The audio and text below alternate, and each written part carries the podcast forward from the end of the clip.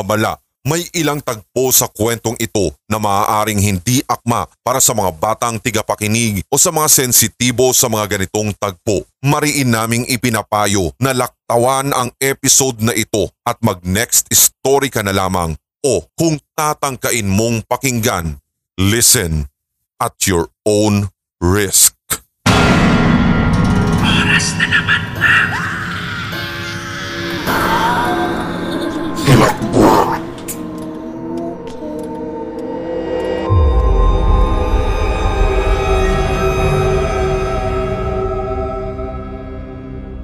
Teka sandali. Kaagad na napahinto sa paglalakad si Darkus nang magsalita ang kasintahan niyang si Malia. Tinanong naman niya kung bakit. Sagot naman ang kanyang nobya. Parang may kung sinong sumusunod sa atin eh. Makikita sa kanyang mga mata na siya ay may kung anong nararamdaman na hindi maganda. Lumingon-lingon naman sa paligid si Darkus para kumpirmahin kung ano man ang sinasabing iyon ng nobya. Wala naman eh. Kasi kanina may nakita ako eh. Bago niya pa man matapos ang kanyang sasabihin, niyakap siya ng kanyang nobyo at sabi, Shh! Huwag ka na nga mag-isip ng kung ano-ano. Basta nandito lang ako, okay? Tumango na lamang si Malia bilang tugon. Nagpatuloy sila sa paglalakad. Hindi pa rin maiwasan ni Malia na mag-isip ng kung ano-ano dahil sa kanyang nakita kani-kanina lamang. Iniisip niyang napapraning lang siya o kung anuman subalit mas pinili niya na lamang na manahimik at pakalmahin ang sarili. Pupunta sila ngayon sa tirahan ni na Lola Sipa, kapatid ng lola ni Darkus. Piyesta kasi sa kanilang baryo at naisip din ng magkasintahan na manood doon ng mga programa at aktibidad sa naturang barangay. Kasalukuyan silang naglalakad sa papasuking daan na papunta sa kanilang destinasyon. Palubog na rin ang araw sa kanluran dahilan upang mag-agawan na rin ang liwanag at dilim sa kalahati ng mundo. Ang huni ng mga kuliglig mula sa malalaking puno ng akasya ay nagpapadagdag pa sa paglalim ng gabi. Muling tanong ni Malia, Malayo pa ba tayo? Ang kanyang paningin kasi ay hindi mapakali at kapansin-pansing pag-alagala sa paligid ang kanyang mga mata. Dugtong pa niya. Umagabi na rin kasi. Ay, Huwag kang mag-alala. Kaunti na lang tayo tsaka malapit na. Wika ni Darkus. Nagpatuloy sila. Mabilis namang lumipas ang ilang minuto at mas lalong lumalim ang gabi. Tanging ilaw lang na nagmumula sa sinag ng buwan ang nagsisilbi nilang tanglaw sa pagbagtas nila ng kanilang dinaraanan. Sa hindi inaasahang oras ay may narinig silang hindi mawaring tunog ng nilalang. Kaagad na bumunot ng patalim si Darkus habang si Malia naman ay nagtago sa kanyang likuran. Ramdamang takot sa sistema ni Malia habang nanginginig ang buo niyang katawan. Kung kaya't, Darkus, natatakot na ako. Bilisan na natin. Ngunit hindi tumugon si Darkus. Sa halip ay pinatatag niya na lamang ang kanyang loob. Hanggang sa may napansin sila sa gilid Gumagalaw ang mga damo doon dahilan upang magsitayuan ang kanilang mga balahibo sa braso at maging sa kanilang batok. Ano yun? Muling wika ni Malia na nanginginig na ang tinig. Sa muli, hindi sumagot si Darkus. Lumapit sila roon at napahinto ng, Andito na pala kayo. May nagsalita. Lumuwag naman ang paghinga ni Darkus nang malaman kung sino iyon. Lola si Pa naman, ikaw po pala yan. Sabi niya, subalit hindi pa rin nabawasan ang kabang nararamdaman ni Malia. Napansin ng matanda ang patalim na hawak ng binata at nang mapagtanto kung saan ginamit iyon, nag-iwan lang siya ng isang malalim na buntong hininga. Baboy ramo lang iyon eh. Ang sabi niya na lang na ang tinutukoy ay ang nilalang na narinig ng magkasintahan kani-kanina lamang. Dugtong ng matanda. Tara at sumunod na kayo sa akin. Pagkarating nila sa bahay ng matanda ay kaagad silang nagpahinga. Hindi naman mapigilan ni Malia na magkomento at magtanong na, Sigurado pa tayo rito? Tiningnan lamang siya ng nobyo nang may pagtataka. Sagot niya, Oo naman. Bakit? Kapatid ni Lola si Lola Sipa, kaya huwag ka mag-alala. At saka, di ba gusto mong manood ng circus? Tumango na lamang si Malia. Kaya matulog na lang tayo. Hindi pa rin kumbinsido si Malia sa mga sinabi ng nobyo. Meron talaga siyang ibang nararamdaman. May kung ano siyang nais sabihin subalit tila walang kakayahan ng kanyang bibig na magbigkas ng kahit isang salita man lang. Lumipas ang ilang mga oras. Napakatahimik at napakalalim na ng gabi nang may narinig ulit na kung anong ingay ng isang hayop si Malia.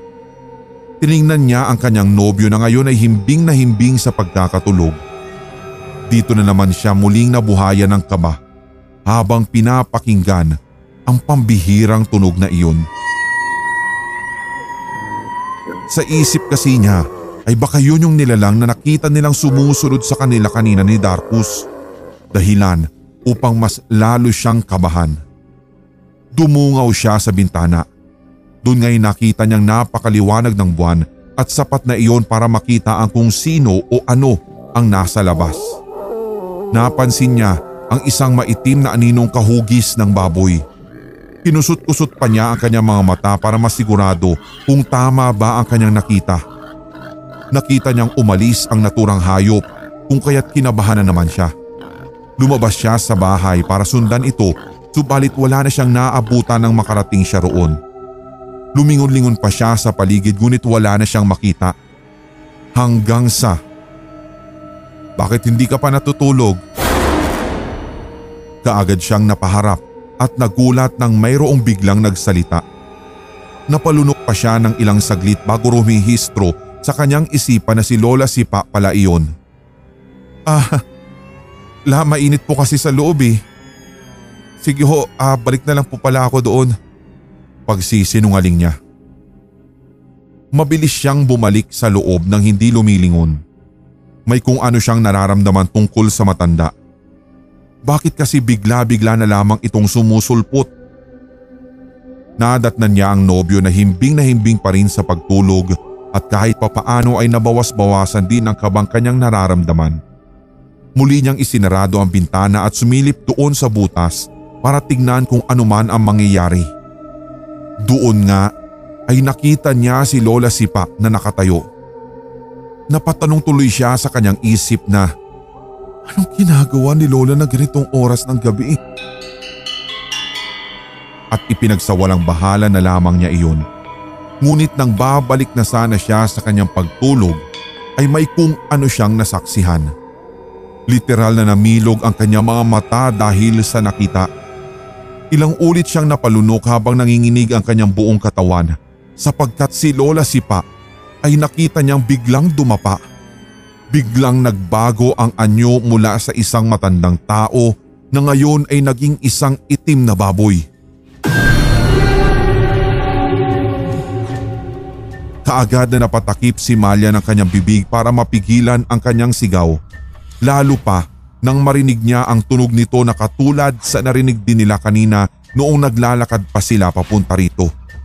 Hindi rin imposibleng iyon din na nakita niyang may kung sinong sumusunod sa kanila Kinuha niya ang kanyang telepono at kinunan iyon ng video. Lalong lalo na ang pagbabagong anyo ng matanda para maging pruweba kung sakasakali man.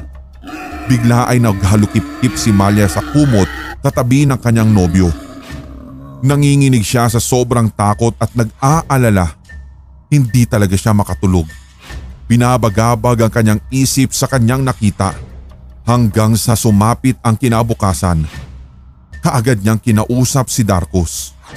Umalis na tayo rito. Bakit? Hindi pa nga tayo nakapa... Basta umuwi na tayo. Pag-agahan muna kayo mga apo.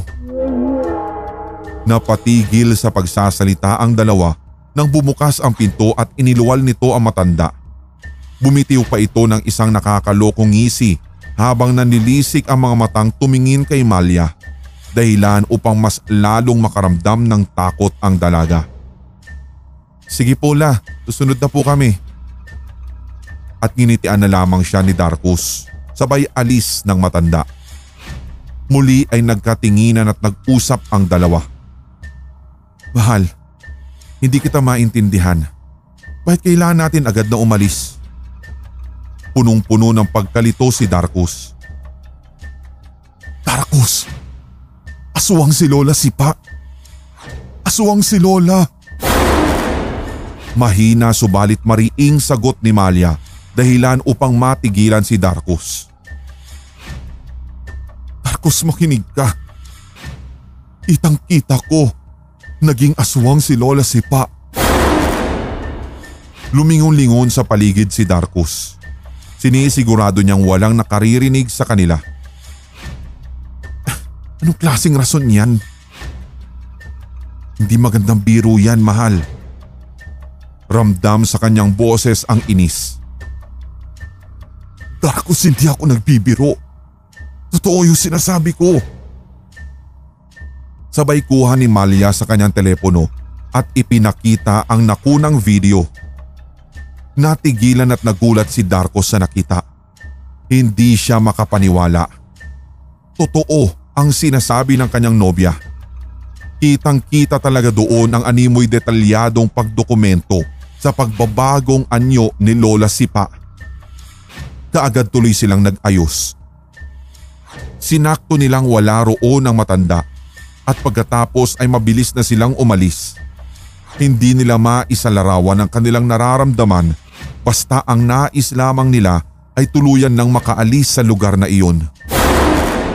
Isang plano ng kasiyahan sana ang nabuo. Isang pagpaplano sana para sa magnobyo. Ang manood ng mga palabas at aktibidad sa baryo Subalit bumaliktad ang mundo at tila sila ang pinaglaruan. Lalo ng mga hindi wangis at hindi magkauring nilalang.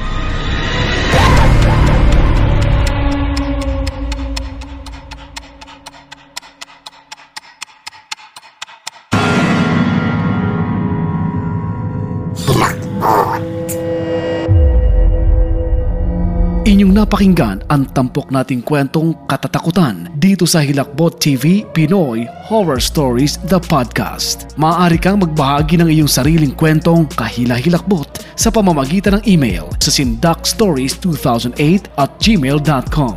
Pwede rin via messenger ng Hilakbot TV official Facebook page. For more Pinoy horror stories and Tagalog creepypastas, tumutok sa ating channels Hilakbot TV at Sindak Short Stories. Ganun na rin sa HTV Podcast. Follow, subscribe, and hit the notification bell. Hanggang sa susunod nating kwentuhan at takutan. Maraming salamat mga certified kasindak at solid HTV positive mga solid HTV positive at mga certified kasindak, inaanyayahan din po namin kayo na i-follow ang ating podcast na Pinoy Horror Radio ng HTV Sindak. Ang ating podcast na ito ay mapapakinggan din po sa Spreaker, Spotify, Deezer, Google Podcast, Podcast Addict, Podchaser at iba pang podcast platform.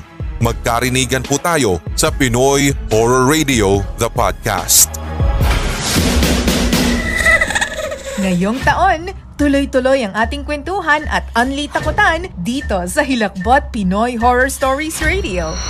Your first 24-7 non-stop Tagalog horror stories sa YouTube.